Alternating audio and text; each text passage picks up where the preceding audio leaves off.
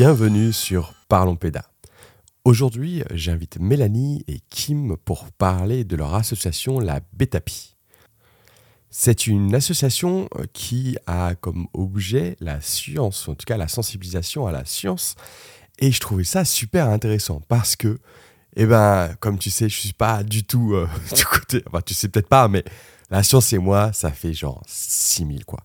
Et en fait, je me suis dit, waouh, des, des, gens qui arrivent, euh, voilà, des animateurs, animatrices, euh, une équipe voilà, pédagogique qui arrive à mettre en place euh, des séjours, des activités, enfin voilà, des animations autour de la, de la, des sciences, et ben ça ne doit pas être facile. Et vu que c'est tellement un objet loin de, de ce que j'ai l'habitude de faire, eh ben, je me suis dit qu'il fallait absolument que je parle avec eux pour voir bah, voilà, un peu comment ça se passe, comment on fait ça, qu'est-ce qu'il faut connaître pour pouvoir. Euh, voilà, Est-ce qu'il faut être ingénieur bac plus 5 euh, de Polytechnique pour, euh, pour pouvoir faire des activités sciences avec les enfants Ou est-ce que bah, voilà, il y a il y a peut-être quelques règles à connaître, mais dans l'ensemble, on peut aussi tout apprendre sur le tas assez facilement. Et donc, euh, bah voilà, j'en ai, profité, j'ai posé toutes ces questions. Euh, tu vas voir, euh, les réponses super intéressantes. Il y a même des, des choses dont je ne m'attendais pas, voilà, des sujets de discussion que je ne m'attendais pas à, avoir. Et notamment pourquoi on a des difficultés justement à proposer des activités sciences au sein des activités en général quand on propose des activités. Voilà, j'espère que tu vas autant aimer que moi et je te souhaite une bonne écoute.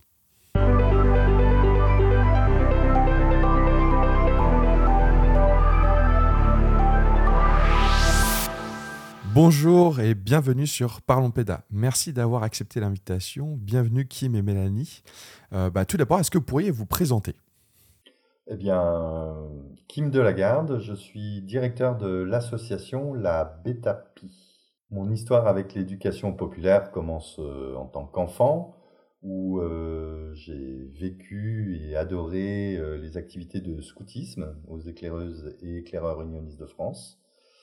Euh, j'ai vécu des belles années d'enfant, d'ado, euh, voilà, jusqu'au jour où, inéluctablement, euh, je suis devenu animateur bénévole et où j'ai appris des responsabilités régionales et nationales.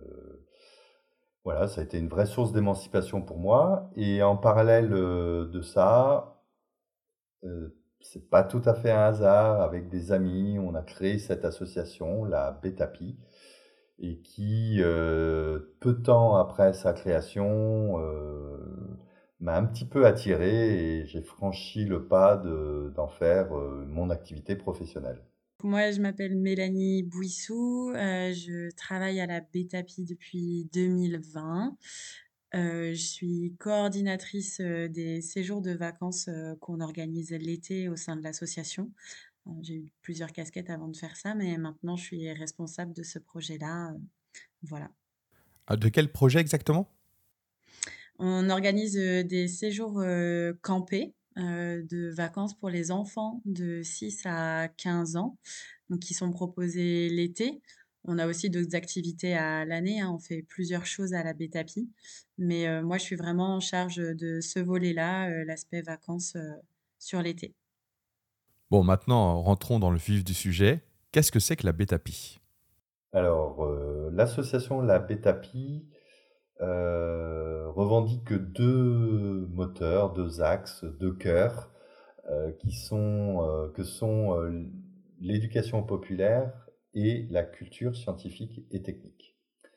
Alors, quand on dit culture scientifique et technique, on a des images peut-être mentales qui se créent de ce ou cette professeur euh, de sciences qu'on a eu au collège, ou peut-être, euh, peut-être, euh, je sais pas, de Fred et Jamy dans C'est pas sorcier.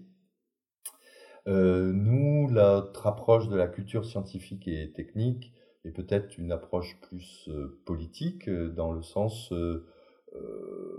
du, du, prisme de l'éducation populaire, que cette question de notre rapport aux sciences et aux techniques est un enjeu d'émancipation, un enjeu d'indépendance et un enjeu d'initiative que on peut avoir les uns et les autres euh, collectivement, individuellement, sur des projets personnels, sur des projets professionnels, et que c'est pas parce qu'on n'est pas scientifique ou qu'on n'a pas de formation scientifique et technique qu'on ne peut pas s'y intéresser.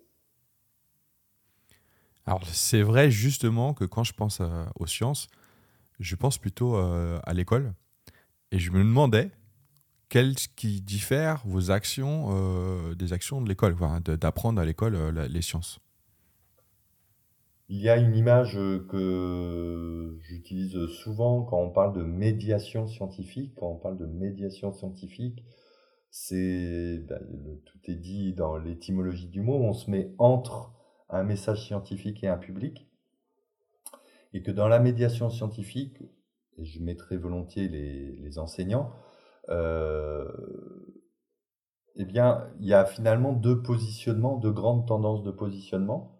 On peut être soit à côté du message scientifique pour l'amener à un public, soit d'être à côté d'un public et aller vers le message scientifique. Bah pour moi, le professeur, il est là, il est à côté du message scientifique et il a ce, cet objectif d'essayer de l'amener à euh, ses élèves mais des médiateurs scientifiques aussi euh, dans des musées vont avoir aussi cette démarche-là. Et nous, on sera peut-être sur une coloration de plutôt être à côté des publics, de partager leurs questionnements et d'aller chercher euh, l'information, le raisonnement des sciences et des techniques qui qu'on pourra euh, aller atteindre et dont on pourra se nourrir. Ce serait peut-être ça la nuance entre euh, l'école et euh, cette vision éducation populaire euh, autour des sciences et techniques. Ah, ça me faciliterait si tu avais un exemple concret. Je peux dire ce qu'on fait en séjour peut-être? Oui, vas-y. Pour illustrer ça, en séjour du coup sur l'été, on se met vraiment à la hauteur des enfants. on va pas faire à la place d'eux, on va partir de leurs envies qu'est-ce qui les motive dans la thématique qu'ils ont choisie, euh, dans ce qu'ils ont envie, eux, de développer. Euh, et on travaille autour de ce qu'on pourrait appeler la pédagogie de projet. Euh, pour donner un exemple très concret, peut-être sur le bricolage, par exemple. on aime beaucoup faire bricoler les enfants avec plusieurs machines qui sont à disposition, des matériaux, euh, voilà, des petites euh, idées qui peuvent les amener à, avoir envie de créer eux-mêmes leur projet. Donc, euh, on leur présente un peu tout ça, bien évidemment, consignes de sécurité, etc. Et ensuite, on les amène à réfléchir sur ce qui les motive, qu'est-ce qu'ils ont envie de découvrir, qu'est-ce qu'ils ont envie d'approfondir. Ou alors, suivant aussi la tranche d'âge, la motivation, on leur dit, bah, il y a ça qui est possible, on peut t'accompagner à faire, à réaliser telle ou telle chose. Et voilà, euh, comme ce que disait Kim, euh, on se place vraiment à la hauteur euh, du public, de tous les paramètres qui, qui sont possibles entre la tranche d'âge, voilà tout ça, le rythme, et ensuite on les accompagne vers la réalisation du projet. Je ne sais pas si ça répond à ta question. C'est un bon exemple. Ça, veut dire, alors de ce que je comprends en fait, c'est que là où peut-être avec les enseignants il y a un, un truc de sachant, là c'est plutôt que vous mettez dans un contexte qui permet d'essayer de comprendre des choses liées à la science sans opposer euh, peut-être l'enseignement à ce qu'on fait. Oui, oui, sans, opposer, mais, euh, c'est pour, euh, pour essayer de situer, tu vois, par, enfin, c'est vraiment pour essayer de situer un peu plus. Mm. bien évidemment, je ne suis pas là pour, pour faire une compétition. Hein. le, point de, le point de départ, c'est juste que, puis alors, nous, on a un contexte aussi où les enfants sont là pour s'amuser et il n'y a pas d'objectifs de validation de savoir ou d'acquis euh, bien spécifiques. Euh, on n'a pas de programme à valider. Euh, voilà, les enfants sont là aussi pour aller à leur rythme, créer des choses qu'ils ont, qu'ils ont eux à, cœur de faire, alors que quand on est peut-être un peu plus proche du savoir et voilà des programmes, d'avoir un objectif donné à la fin de l'année, disons que le, le point d'arrivée n'est pas tout à fait le même, quoi. Et alors, Kim, tu disais que, euh, enfin, que du coup, les sciences, c'était aussi un moyen politique, euh, que ça allait au-delà juste d'apprendre les sciences. Est-ce que tu pourrais un peu plus euh, approfondir ce que tu voulais dire par là? Oh, je, peux illustrer par un exemple. J'utilise une voiture, nous sommes beaucoup à utiliser une voiture. il m'arrive de tomber en panne. et même si je suis une quiche monumentale en mécanique, qu'est-ce que je fais quand je suis en panne? J'ouvre le capot, je regarde quand même, et puis j'ai quand même deux, trois repères. Un fil électrique euh, qui, semble un peu branlant ou pas très bien branché, euh, j'essaye de toucher. une fuite, euh, voilà, je vais voir, je vais détecter des choses, même si je ne connais rien en mécanique. Et puis, je ne connais pas rien en mécanique. j'ai quelques éléments, j'ai quelques repères. Mais bon, je suis loin de l'expertise. Mais j'ouvre mon capot. Euh, il y a aujourd'hui euh, dans nos environnements euh, techniques, peut-être beaucoup dans le domaine numérique, hein, peut-être lié à la miniaturisation, bah, des choses où finalement, déjà je ne sais même pas comment ouvrir mon téléphone pour aller regarder dedans. et puis si j'arrivais à l'ouvrir, je pense que je n'aurais absolument aucune référence, aucun moyen de diagnostiquer quoi que ce soit ou de, de pouvoir faire quelque chose. Et ça, ça pose une vraie question euh, de la captation du savoir euh, et de la dépendance que nous allons avoir par rapport au, savoir. Et un choc pour moi, ça a été la rencontre avec euh, l'objet Fab Lab, où un ami de l'association des petits débrouillards euh, était en Bretagne et où les Fab Labs se développaient beaucoup. Et il nous envoyait des vidéos, des photos. Et, et, vraiment, je me suis dit, mais là, il y a quelque chose, une réappropriation euh, de choses qui pouvaient sembler impossibles, voire complexes. Et, et, là, il y a un vrai projet d'éducation populaire à ce que certains et certaines, et le plus possible, euh, se réempare de ces connaissances qui peuvent être, sembler très spécialistes et très complexes. Mais c'est pas parce que c'est spécialiste et complexe que c'est une raison pour euh, pas tenter d'y aller. Est-ce que ça veut dire que de votre côté, il y a aussi euh, une nécessité de connaître ces objets pour pouvoir accompagner les jeunes ou on pas enfin on n'a pas besoin d'être justement spécialiste de tel ou tel enfin voilà, euh, technologie pour pouvoir euh, ben, quand même essayer d'y aller, comme tu dis, d'aller dans, dans cette complexité bah, Non, non, justement, c'est bien le postulat de base. Évidemment, on a des connaissances hein, à partager, peut-être ce médiateur qui amène de la connaissance, mais on a aussi, on essaye d'agir sur euh, cette capacité à se mettre en mouvement, à aller chercher euh, de l'information, à apprendre euh, et d'accompagner. Alors avant d'accompagner, je pense agir sur l'envie et la curiosité, de se dire ah mais pourquoi on n'irait pas voir comment fonctionne, je sais pas moi, une imprimante 3D et puis et puis bah déjà susciter cette envie parce que c'est le premier moteur et puis le deuxième élément, c'est euh, d'avoir euh, des moyens d'accompagner et du temps pour accompagner euh, bah, cette, cette recherche. Voilà.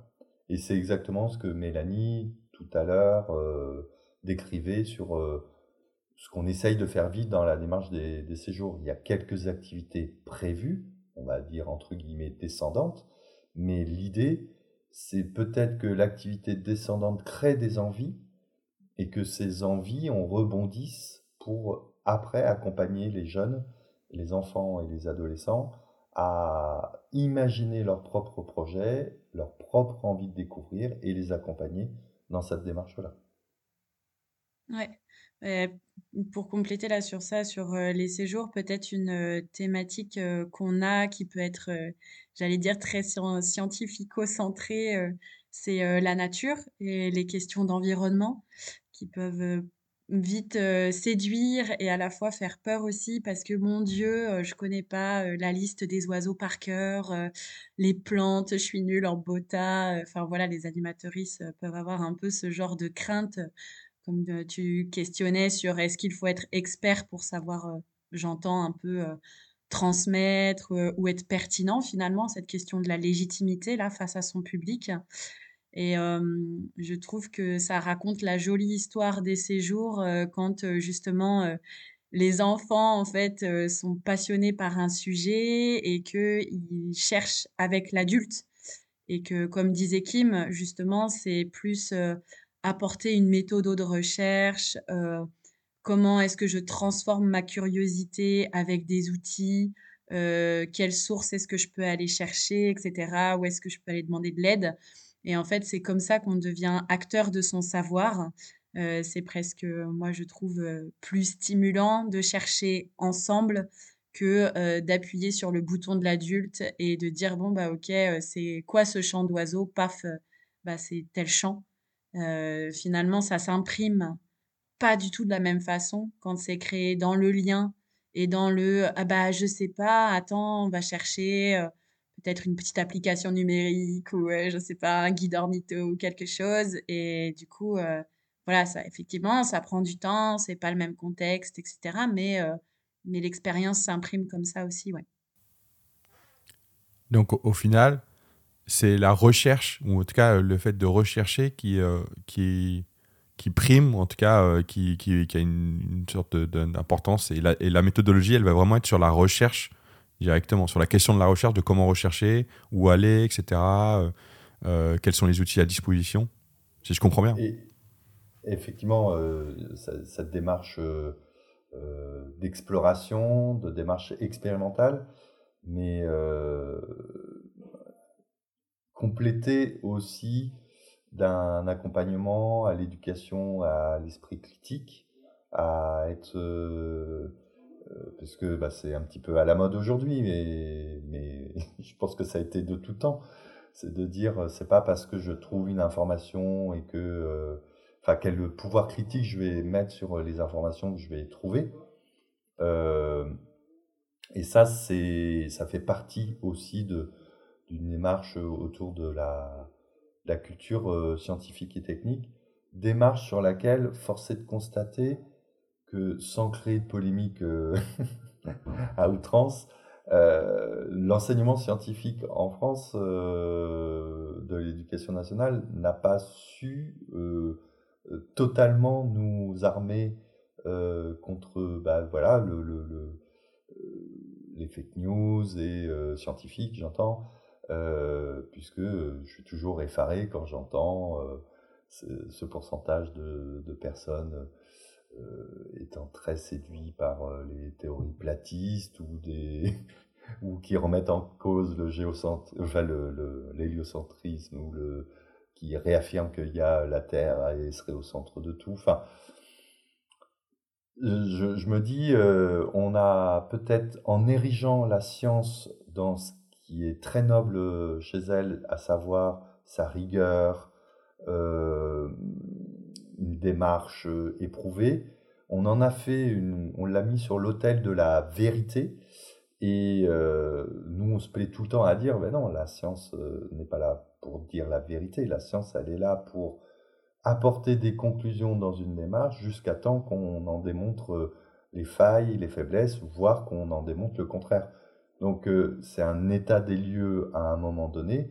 Et certes, il y a des connaissances scientifiques extrêmement solides qui serait euh, très difficile de, de, montrer le contraire, mais on voit bien que par exemple euh, tout le système euh, d'organisation du système solaire, qui pourrait sembler extrêmement solide, c'est quand même assez étonnant aujourd'hui de voir que bah, même ça, ça s'est remis en question, alors qu'il y a plein d'autres sujets sur lesquels on, oui, il y a du doute, euh, je peux comprendre qu'il y ait des débats, il y ait des théories euh, qui s'affrontent.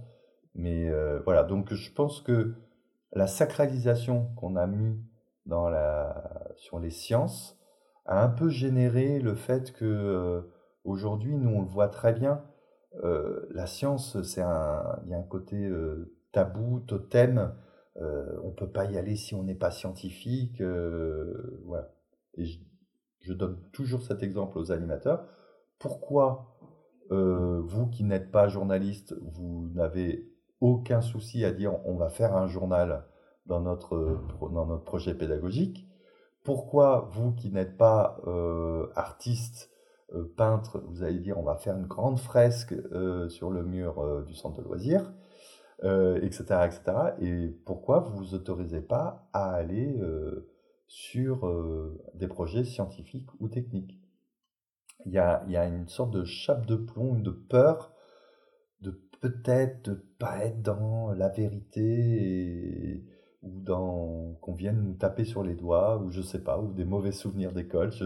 C'est assez étrange que euh, on s'autorise des choses dans plein de domaines dans l'animation, mais celui des sciences et des techniques, on sent que c'est toujours un peu compliqué. Et nous, notre but, c'est aussi de décomplexer tous nos partenaires, les collègues sur ces questions-là. Et ça ne veut pas dire qu'on peut tout dire, tout faire euh, n'importe comment, mais je peux ne absolument pas être spécialiste en botanique, comme disait Mélanie tout à l'heure, et aller regarder les plantes, chercher à les comprendre, chercher à les décrire, sans pouvoir les nommer. Euh, savoir compter le nombre de feuilles ou le nombre de lobes sur une feuille, c'est à la portée de quiconque. Il euh, n'y a pas besoin d'un master en, biologie végétale. C'est rigolo, j'ai eu le même ressenti au niveau de l'apprentissage de la langue. Tu vois, où il y a beaucoup de gens qui ont du mal à, se lancer dans l'apprentissage parce qu'ils ont peur de se tromper tout de suite. C'est genre, je parlerai anglais ou allemand ou ce que tu veux, à partir du moment où je saurais vraiment parfaitement parler cette langue-là. Et j'ai le sentiment que c'est un peu ce que, ce que tu dis là, en fait. C'est tant qu'on est. On, se sent pas euh, complètement. Euh, euh, parfait, ou en tout cas euh, à un niveau d'expertise euh, qui, qui souvent d'ailleurs jamais atteint, enfin qui peut pas être atteint, que qu'on peut pas se permettre. moi, ce qui m'intéresse dans ce que, ce que, ce que vous dites, hein, les deux, c'est c'est à chaque fois vraiment ce, truc de, donc de, rechercher, et en fait, vous l'utilisez à différents niveaux. De rechercher quelque chose, et puis aussi de rechercher la théorie ou en tout cas de la confronter, euh, comme tu dis, à l'esprit critique. Mais donc, du coup, c'est une forme de recherche. Est-ce que c'est rechercher la vérité? Euh, et, en fait, moi, là, ça m'interroge beaucoup sur, mais c'est quoi la recherche, du coup? C'est quoi chercher? Si j'avais euh, justement un groupe d'enfants et que j'aimerais les, les, sensibiliser à la recherche, qu'est-ce qu'est-ce que je ferais? Ah, tu veux la recette de euh, susciter la curiosité chez un public? Même pas la curiosité, vraiment de, le, le, public est déjà curieux, mais mais mais euh, comment Mais il ne sait pas faire. Il sait pas faire de la recherche. Tu vois même euh, avant même cette notion de curiosité qui est encore autre chose. Tu vois, je, suis d'accord avec toi. Mais ça c'est l'animation, c'est animé quoi. Animé, c'est tu vois, c'est créer la curiosité, mais plutôt vraiment, ok, voilà, le, le public. J'imagine que quand il vient sur les séjours il, est déjà euh, sensibilisé au fait qu'il va faire euh, des choses scientifiques. Donc il est déjà un peu curieux, ou en tout cas peut-être, enfin j'espère en tout cas. Euh, ça peut ne pas être le cas, hein, mais bon, au moins un ou deux sur la cinquantaine que vous avez d'enfants, au moins doit être curieux un peu. Et du coup, même eux, comment on fait pour les, pour les amener à rechercher, à faire de la recherche? Je sais pas si ça va répondre complètement à ta question, mais oui, effectivement, ils ont le moteur de la curiosité, ça c'est une chose. Euh, pas tous, hein, il y en a qui viennent juste passer des vacances et en fait, euh, ah bah trop bien, on peut faire tout ça. Donc il y a un peu de ça. sur la recherche, euh, je pense que Kim me complétera, mais il y a cette idée aussi de partir de la représentation du public. Ça, ça a dû être évoqué dans dans d'autres podcasts que tu as fait, mais euh, de vraiment partir de OK, ben, en fait, quelle représentation vous avez du sujet, euh, implicitement aussi euh, de vous-même et donc de vos capacités, et comment est-ce qu'on va pouvoir faire ensemble. Et après, bah, bien sûr, on s'appuie aussi sur les méthodes scientifiques de questionnement, expérience, conclusion, observation de l'expérience, qu'est-ce que j'en déduis, comment je rebondis. voilà, donc il y a un peu cette éducation à la méthode scientifique euh, sans la sacraliser et sans la rendre, j'allais dire, élitiste peut-être, mais, euh, mais voilà, de, de venir euh, poser une question qui peut être très personnelle et comment est-ce que je fais pour la résoudre au travers de tout un schéma d'expérience et de prendre du recul et de faire des conclusions dessus. Voilà, je ne sais pas si ça répond à ta question. Pour... moi, j'aimerais bien... Ah, ouais, pour donner un exemple concret, alors qui n'est pas en, séjour, mais qui était, euh, nous, sur un petit club euh, espace qu'on animait. Euh, voilà, le, les, les, jeunes ont. L'animateur leur a montré cette expérience emblématique des associations de culture scientifique et technique que sont les fusées à eau. Petite anecdote, un professeur de physique aimait bien nous reprendre en disant qu'on ne dit pas une fusée à eau, mais on dit une fusée hydropneumatique, parce que fusée à eau pourrait laisser entendre que le carburant ou l'énergie viendrait de l'eau, et que ça, c'était pas bien. Et nous, de lui expliquer que sur un, si je veux faire venir des gens, j'aurais du mal à mettre sur un flyer euh, venez à notre atelier fusée hydropneumatique. Petit débat, fin de la parenthèse. Cette activité, on démontre qu'avec des bouteilles, une pompe euh, à vélo, un bout de scotch et des éléments très rudimentaires, on peut euh, vivre l'expulsion d'une fusée fabriquée main avec de la récup à des hauteurs où il y a un bel effet waouh. Donc on est là, waouh, ça part si haut que ça. Et forcément, euh, on, titille vite, mais comment on pourrait faire pour que la fusée parte encore plus haut? Comment améliorer la fusée? Et là, euh, s'ensuit toute une exploration qu'on va pouvoir accompagner sur bah, pourquoi la fusée part, euh, quel est le phénomène? Ah, une fois que j'ai compris le phénomène physique qui permet l'expulsion de la fusée, et, voilà, et que c'est pas l'eau qui explose ou je sais pas quoi, mais l'eau qui sert à contenir de l'air qui va monter en pression, bah, je vais pouvoir me lancer dans une démarche expérimentale. Quelle quantité d'eau il me faut dans euh, ma fusée pour qu'elle parte à telle hauteur? Quel rapport volume-masse je vais euh, faire ça? Vous voyez, euh, peser une fusée, estimer son volume quand on prend des bouteilles de soda, bah voilà, celle-ci c'est 1 litre 5, celle-ci c'est 2 litres, celle-ci c'est 1 litre. Voilà, on fait. Et puis on peut commencer à faire des petits graphiques, essayer de comprendre. Et ces jeunes-là euh, ont exploré, essoré le principe des, des, fusées à eau, essayé de les optimiser, et puis ils se sont dit, mais il paraît qu'on peut faire euh, les vraies fusées, elles partent pas avec euh, de l'eau, elles partent avec des explosifs, de, voilà, des, matériaux beaucoup plus performants pour l'expulsion. Donc, ils sont passés aux fusées à poudre. Il existe des agréments qui permettent de faire ce type d'activité. Et puis, ces fusées à poudre, on va les faire de plus en plus complexes. Et puis, on va aller, euh, comme elles sont de plus en plus complexes, elles sont de plus en plus dangereuses, donc il faut être dans des activités de plus en plus encadrées. Et à la fin, ces jeunes-là, quand euh, je les croisais un peu à la fin de ce processus, c'est pas moi qui encadrais l'activité, ils, sont venus me voir en me disant Ah, mais est-ce que tu sais comment on peut déterminer le Reynolds de notre fusée? Parce que nous, on en a besoin, parce qu'on a trouvé un logiciel de simulation, on a besoin de ce coefficient pour paramétrer et comprendre comment notre fusée va partir.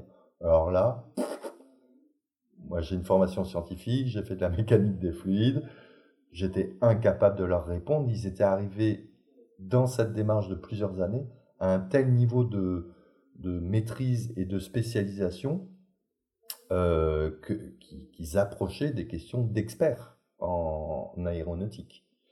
Donc voilà le comment, euh, par l'envie de faire partir une fusée, euh, on peut utiliser euh, cette motivation pour accompagner une démarche. Et bah, à la fin, à part leur dire bah, on va te mettre en relation avec quelqu'un dont c'est le métier, ou un spécialiste, ou un chercheur, nous, on n'avait plus rien à.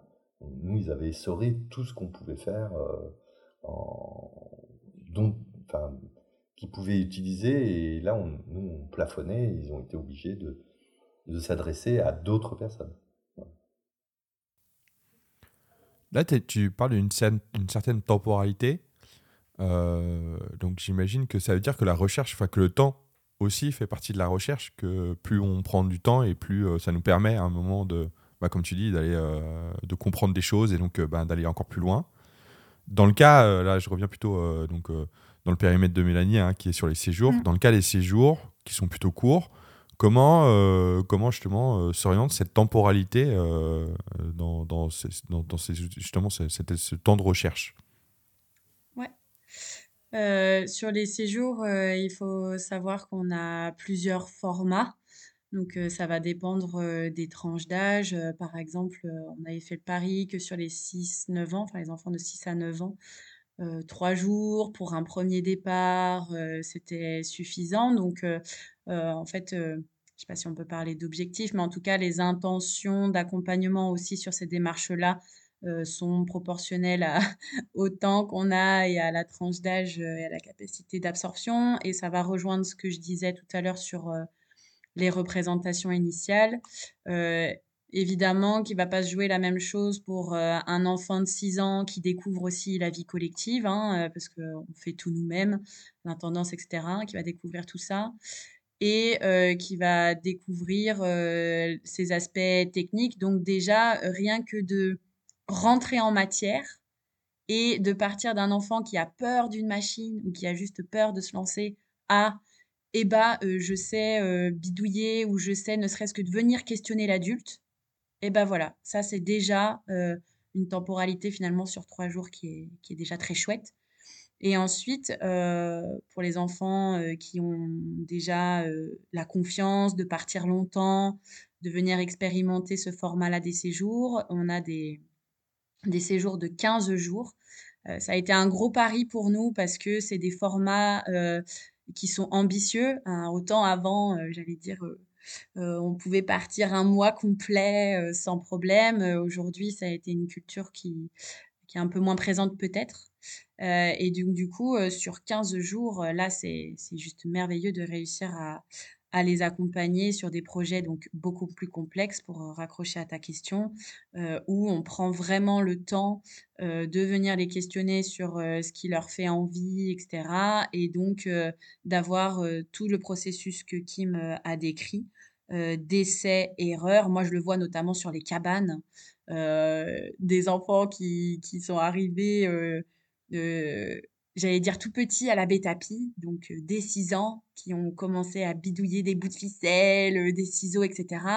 Et aujourd'hui, j'ai eu le droit à un, un, toboggan, qui, un toboggan qui faisait un peu pont-levis, qui pouvait déplier de la cabane pour pouvoir sortir. Enfin voilà, donc parce qu'il y a eu tout le cadre de confiance, parce qu'il y a eu toute l'appropriation des outils et le questionnement que Kim a exposé, et bah, on a des projets finalement de plus en plus complexes qui, qui en ressortent. Et ça, c'est ça c'est vraiment chouette. Et aussi parce que il y a la dynamique de groupe et de venir rêver grand. Voilà, d'être ensemble aussi, ça permet de rêver grand. Et, et ouais, ils sortent des trucs en séjour qui sont juste incroyables. Tu, tu, veux dire que c'est pas à chaque fois un enfant euh, un projet, qu'il y a quand même des projets de groupe et que. Et, donc pareil, comment ça s'articule un peu euh, Est-ce que c'est, à dire que ils sont tous sur le même euh, Alors je, je, pense à parce que Kim t'a donné l'exemple de, de, la bouteille d'eau, mais je pense que c'est le même problème qu'on peut avoir en séjour. Hein. Enfin, il peut y avoir un projet en se disant on essaie de faire notre fusée. Est-ce que tout le monde réfléchit à la même chose et on essaie de trouver des solutions différentes?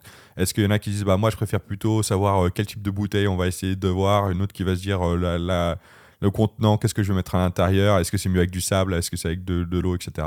Comment, comment euh, j'essaie, tu vois, j'essaie vraiment de comprendre un peu l'image, comment ça se passe, comment. Bien sûr. Bien sûr, bien sûr. Euh, ben, il y a justement toute euh, cette phase de on présente un peu ce qui est possible en séjour. Et ensuite, il y a assez instinctivement des groupes d'enfants qui peuvent se faire. Alors là, je te décris vraiment euh, la pédagogie qu'on a pu développer sur les formats de, de 15 jours et puis euh, que moi j'ai vécu de très près. Euh, où voilà, c'est ah bah moi j'ai envie de faire une cabane et tout ça avec telle intention, j'en sais rien, justement se faire des défis très techniques avec un toit, voilà. Il y en a d'autres, ça va être oh ben moi j'aime bien observer les petites bêtes et tout, j'ai envie d'aller me promener dans la forêt. Donc, euh, en fait, euh, cette euh, dynamique collective au moment du choix des projets, ça aussi, tu vois, tu parlais un peu du moteur et de qu'est-ce qui fait qu'on fait de la recherche. si on questionne les chercheurs dans leur labo, ils sont pas tout seuls. évidemment, ils ont un petit peu, voilà, leur, comment je dirais, leur axe, leur sensibilité. mais il y a aussi la confrontation, enfin confrontation avec les autres qui fait que ah ok trop bien et ben on va se mettre à faire une cabane et euh, euh, ah ok toi tu as envie de, d'explorer un peu les aspects techniques cette histoire de pont-levis etc ah bah moi ce serait plutôt les matériaux j'ai bien envie d'utiliser tel type de bois il y en a un autre je sais pas ça va être ah ben moi je serais un peu sensible entre guillemets à ce qu'on ait des espaces pour se poser, voilà, plus, plus à l'ambiance, etc. Et, et en fait, ça, ça fait partie de la recherche aussi de, et ça complexifie l'équation finalement de comment est-ce qu'on arrive à faire ensemble aussi dans une démarche commune et à la fois individuelle de comment je me développe en étant en lien avec les autres, avec le projet au centre. Et en fait, voilà, on va venir un peu tourner, tournicoter entre ces, ces entités-là et il se crée vraiment quelque chose de très chouette aussi dans la motivation à la recherche et à je fais comme si, tu fais comme ça et où est-ce qu'on va. Et c'est ce que disait Kim par rapport au projet euh, des Fusao aussi. Vu, que tu dis toi-même que tu as été très proche, euh, donc j'imagine que tu as été sur des séjours, est-ce que tu as un exemple d'un truc dont particulièrement tu t'es dit waouh, ça, en fait, ce, ce projet-là, euh, je m'y attendais pas du tout et genre le résultat, il était fou par rapport à, à la base? Ouais, Carrément. Euh, et bah, j'ai euh, deux enfants qui se sont lancés, euh, donc pareil, donc au moment de, des dynamiques de groupe, là, ah ouais, on veut faire des cabanes et tout ça. Et eux, ils avaient vraiment quelque chose d'hyper complexe en tête, un espèce d'hexagone, une espèce d'hexagone avec des planches. Ils voulaient fermer leur cabane, avoir un toit. ils voulaient faire un rooftop, enfin vraiment, mais un truc hyper, euh, hyper technique là pour le coup. Et quand ils sont arrivés avec ce projet, je me suis dit, oh mon Dieu, euh, non seulement ils vont jamais avoir le temps, euh, on va pas avoir les matériaux pour les accompagner et tout ça. Et, et en fait, je leur ai dit, bah, vous savez, dans le processus, donc là aussi de recherche, d'expérimentation, etc., il y a une étape qui s'appelle la maquette. La maquette, c'est faire plus petit euh, en espérant un jour faire plus grand.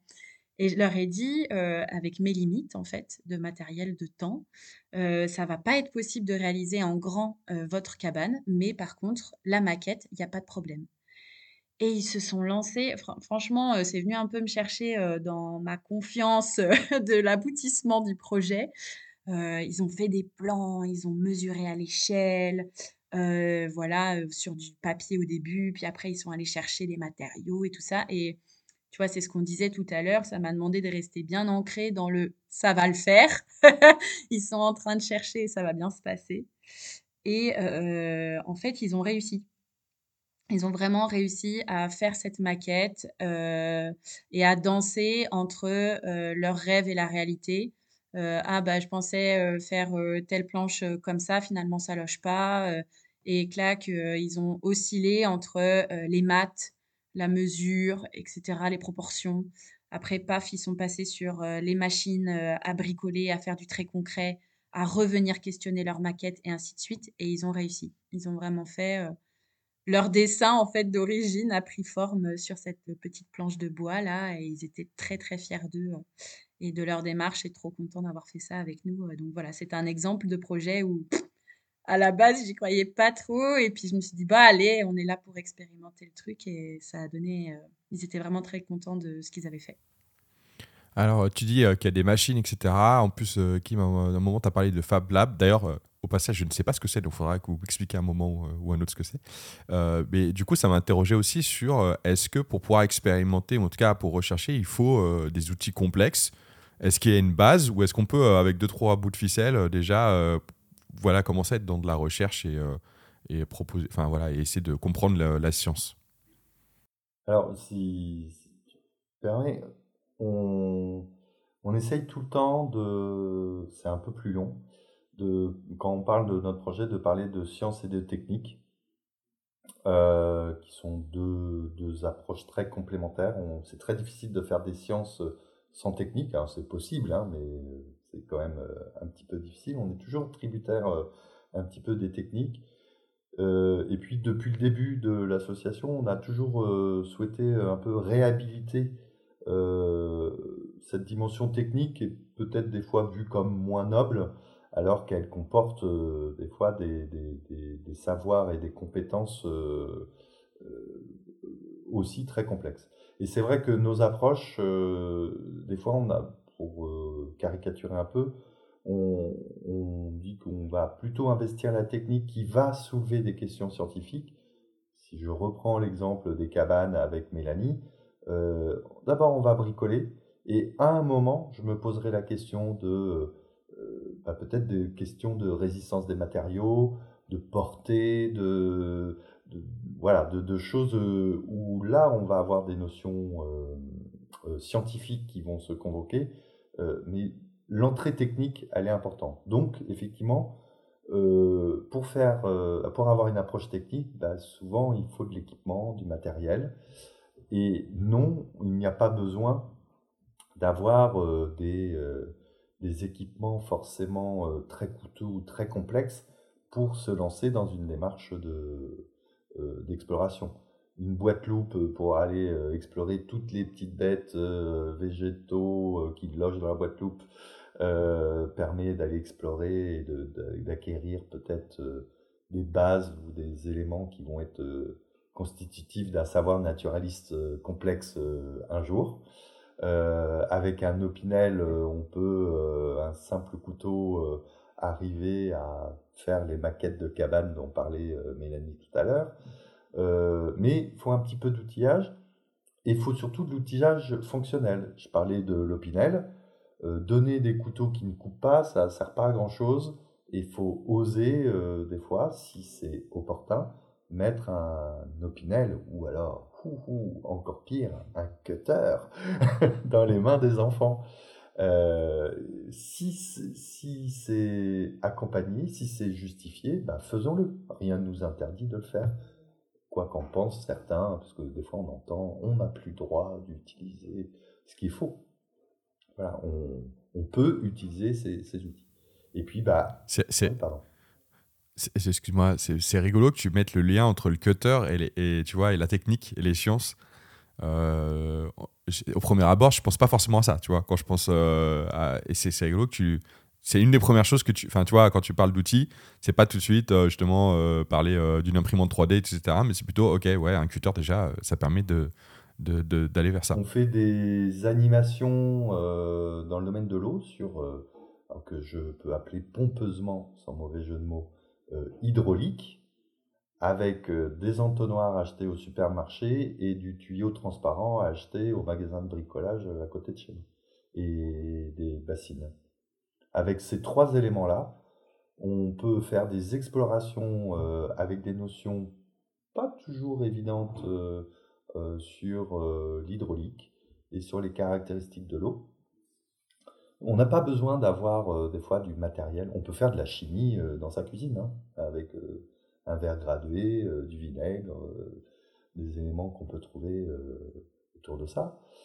Évidemment, faut savoir un peu ce qu'on fait, parce que faire de la chimie, c'est pas mettre n'importe quoi avec n'importe quoi. Ne le refaites pas à la maison sans le conseil d'un professionnel quand même. Voilà, donc faut, voilà, c'est ça qu'on peut.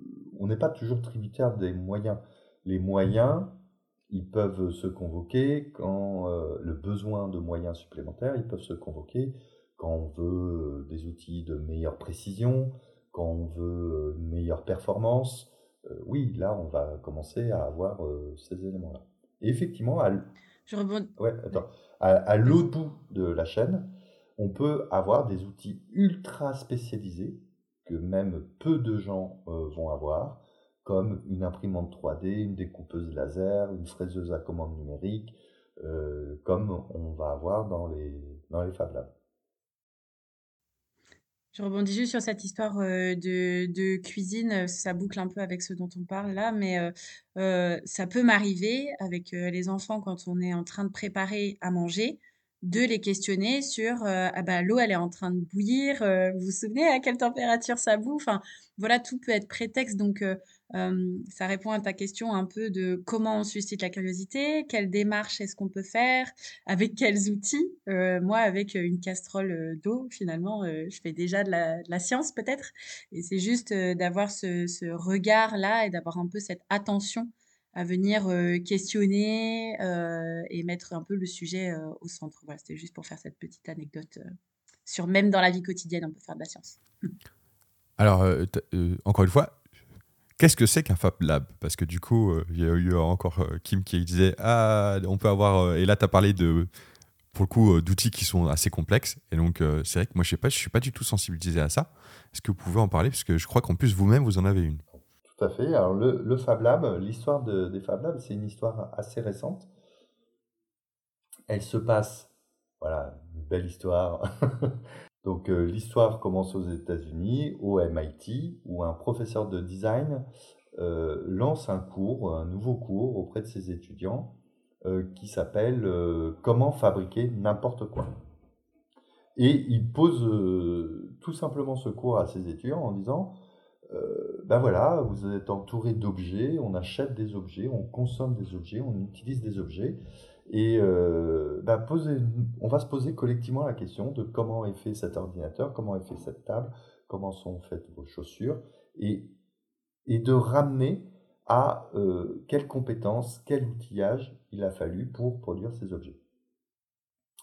Et de là, très vite, ils se sont dit, mais est-ce qu'il est possible de recréer tous ces objets? Et quel outillage euh, serait le plus adapté pour que n'importe qui puisse construire n'importe quoi? Et c'est là que très vite ils se sont, emparés de ces technologies autour du numérique. Euh, pourquoi le numérique? Parce que bah, avec un package de compétences de base autour du numérique, euh, je vais pouvoir programmer une machine euh, dédiée euh, à travailler du bois et puis une autre machine à souder du métal. Et donc, ils ont petit à petit rassemblé des machines. Donc, les trois machines reines de euh, ces lieux pour fabriquer beaucoup de choses, pratiquement n'importe quoi, ce sont les imprimantes 3D pour créer des pièces en trois dimensions en volume, les découpeuses laser qui permettent de découper sur un plan euh, des formes des fois très complexes euh, et avec des précisions euh, très grandes, et les fraiseuses à commande numérique qui, à partir d'un volume ou d'une surface, d'enlever de la matière. C'est-à-dire qu'il y a une, on ajoute, il y en a une, on enlève, et puis il y en a une, on coupe en plan. Et avec ça, déjà, toutes les formes, voilà, la forme de mon écran, de ma souris, de ma chaussure, je pourrais éventuellement recréer ces, éléments-là. Et euh, c'est là où est né le principe des Fab Labs. Donc les Fab Labs, ce sont des lieux qui réunissent des appareils qui permettent de, aux utilisateurs et aux utilisatrices de pouvoir se projeter sur la, la construction ou la conception d'objets euh, les plus divers possibles. Donc évidemment, il y a ces outils dont je vous ai parlé, mais on peut avoir des outils complémentaires, euh, euh, plus de bricolage traditionnel, plus de euh, dans le domaine du textile ou dans le domaine, pourquoi pas, de la biologie. Voilà. On va avoir ces éléments-là. Et la dynamique des Fab Labs, elle est aussi adossée à une autre philosophie qui est la philosophie du partage du savoir et de l'open source. C'est-à-dire que c'est sûr que si tout le monde garde son savoir, et ben c'est extrêmement difficile pour un néophyte de se lancer et de se dire euh, bah, allez, euh, je vais essayer de fabriquer une table. si personne m'explique comment fabriquer une table, je vais galérer quoi. Je vais faire beaucoup d'essais et erreurs et puis je vais peut-être abandonner. Si j'ai un tuto ou quelqu'un qui va m'aider et si j'ai les outils adaptés et si j'ai le mode opératoire, il y a beaucoup plus de chances euh, que euh, j'arrive à apprendre à construire une table. Et puis une fois que je saurai construire une table, je pourrais peut-être construire ma table, parce que moi j'aimerais qu'elle ait telle dimension et qu'elle ait telle forme, etc. etc. Et voilà, le principe des Fab Labs, c'est vraiment, on retrouve des grands principes d'émancipation et de, euh, et de pouvoir d'agir, comme le disent certaines associations d'éducation populaire, pour tout à chacun. Et voilà, donc nous, forcément, quand on a vu cet objet, euh, cette proposition, on s'est dit, ouais, c'est génial, il faut pouvoir offrir ça. Donc on a développer un Fab Lab. Nous avons un petit Fab Lab euh, et on le propose. Alors, on va pas vous mentir, hein, euh, les gens ne sont pas arrivés en masse en disant c'est super, on peut utiliser toutes ces machines. Il faut savoir cette envie. C'est pour ça que tout à l'heure, avec Mélanie, elle et moi, on insiste beaucoup sur cette notion avant d'agir, de se mettre dans de la recherche de connaissances ou de, dans, dans une démarche de projet, il faut craquer l'allumette du début, c'est créer l'envie, la curiosité, aller chercher un petit peu, mettre en mouvement euh, euh, les personnes. Et voilà, cette énergie euh, de mise en mouvement, elle est extrêmement importante. Et c'est nous, les choses qu'on essaye de, développer en termes de compétences chez nous, dans l'accompagnement des jeunes, mais aussi des adultes sur alors, on, va passer sur les, euh, dernières questions. Est-ce que euh, vous avez euh, une anecdote à partager? Alors, ça vient de la, série La fois où, hein, première saison. Donc, l'idée, c'est une anecdote sur quelque chose que vous avez vécu et qui vous a appris quelque chose. Alors, moi, j'en ai une. moi, j'ai réfléchi. Je ah, Vas-y, vas-y, Kim. Oh, on anime. Euh, attends, je sais que je, je me racle un peu la gorge. Alors, si vous voulez, je décide. Je décide pour vous. Je propose. ça va être plus simple. Je propose que Mélanie, tu commences. Mélanie, vas-y. Yes. Euh, moi, ça va être une anecdote euh, de séjour. Et en fait, j'aurais envie de faire le parallèle entre, par moment, pour apprendre et donc pour être ouvert à toutes ces questions techniques-là, il faut se sentir bien.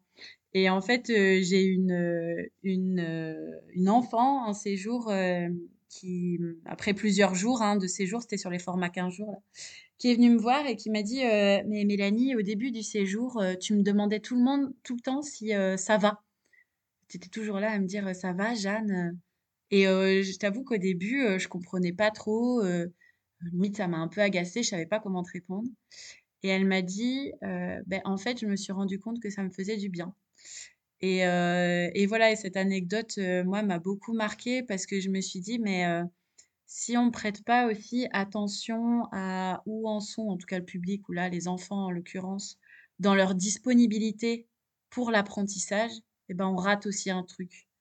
Et, et voilà, et donc cette anecdote-là, moi, m'a beaucoup touchée, où je me suis dit, bah oui, c'est des vrais, ça va. Et en fait, ça va parce que je veux aussi qu'ils puissent se sentir disponibles et aptes à partager des choses. Voilà. Merci. Kip Moi, j'ai une petite anecdote.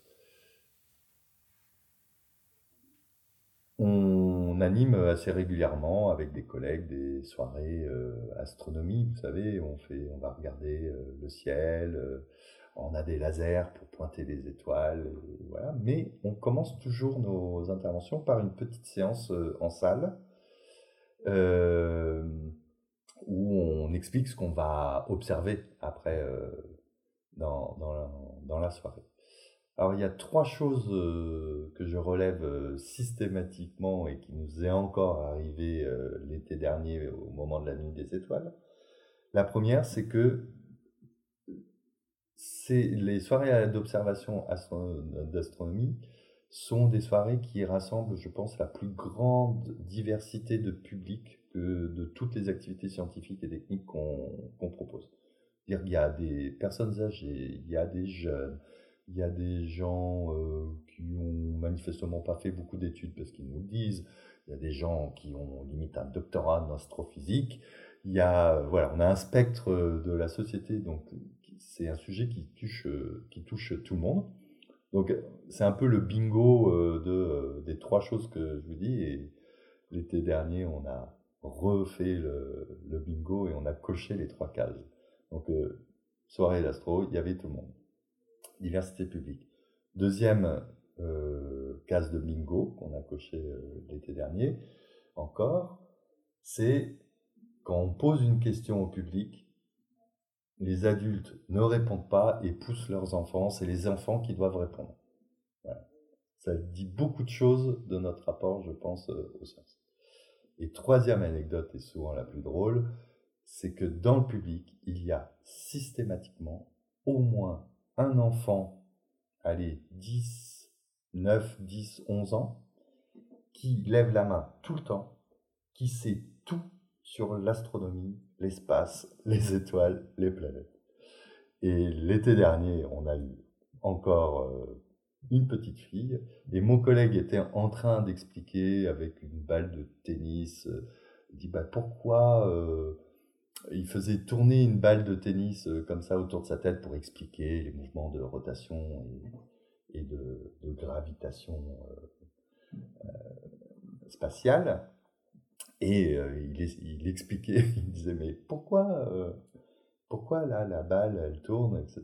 Et la petite fille, euh, là, elle dit, ben là, euh, ça veut rien dire ce que tu dis, parce que là, il y a une ficelle.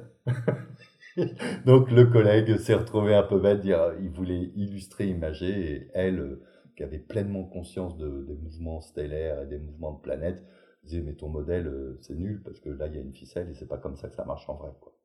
Voilà. Donc, toujours un sujet, euh, l'astronomie, qui peut amener euh, des enfants à des niveaux de connaissances euh, qui échappent à beaucoup, beaucoup, beaucoup d'adultes. Et ben, Est-ce que tu as un livre à partager? Yes. moi, j'ai un livre qui m'a beaucoup aidé et qui m'a beaucoup touché aussi dans, voilà, dans ma démarche d'approche par rapport aux enfants et par rapport au public. Euh, c'est euh, Notre façon d'être adulte fait-elle sens et envie pour les jeunes? De Thomas Dansbourg. C'est un, monsieur qui, pratique la communication non violente. Et, euh, et voilà, encore une fois, ça m'a beaucoup soutenue parce que dans cette idée d'être à la bonne place, en fait, de parler d'un endroit qui est audible pour le public, justement, ça va boucler avec le début du podcast, mais de trouver cet équilibre entre euh, le savoir qu'on détient, le public, avec quelle posture est-ce qu'on anime ça et avec quelles intentions.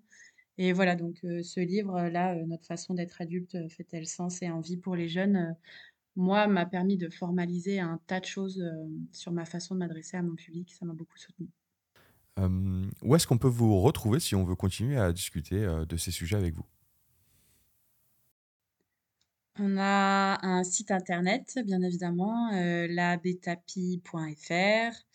Euh, après, on est présent sur euh, les réseaux, les réseaux comme Instagram, Facebook, LinkedIn. Et après, Kim pourra peut-être parler du tiers-lieu dans lequel on est à Mel, dans les Deux-Sèvres. Donc, c'est en Nouvelle-Aquitaine, entre La Rochelle et Niort. enfin, entre La Rochelle et Poitiers, il y a une ville qui s'appelle Niort. très souvent, c'est là où sont les assurances, n'est-ce pas? Et donc, on est au, sud, au sud de Niort, dans un tiers-lieu qui s'appelle le Beta Lab. Alors, effectivement, on peut venir nous voir à Mel. dans notre tiers-lieu qui est ouvert tous les après-midi au public et puis et sur rendez-vous quand vous voulez. Et nous avons aussi une antenne en Ile-de-France euh, avec euh, deux collègues qui sont à Meudon et qui vont euh, vivre le projet de l'association en Ile-de-France. Merci beaucoup Mélanie et Kim. Merci. Merci. Merci d'avoir écouté ce podcast. Franchement, il n'était pas super. moi, j'ai adoré. vraiment, je te dis, hein, je pense que tu t'en es rendu compte quand il commence à parler de de pourquoi à un moment euh, on met euh, la science sur un piédestal, etc. Alors que bon, en fait, euh, c'est au même niveau que l'art, etc. Je trouve ça trop, trop intéressant. Bref, si tu as aimé autant que moi, n'hésite pas à le partager, n'hésite pas à mettre un avis 5 étoiles sur Apple Podcast, à t'abonner sur Spotify ou tout simplement à vous envoyer un email à hugo.parlonspeda.fr pour dire que tu aimes ce genre de podcast et que tu veux que je, continue à faire ce genre de choses. je te dis à la fois prochaine.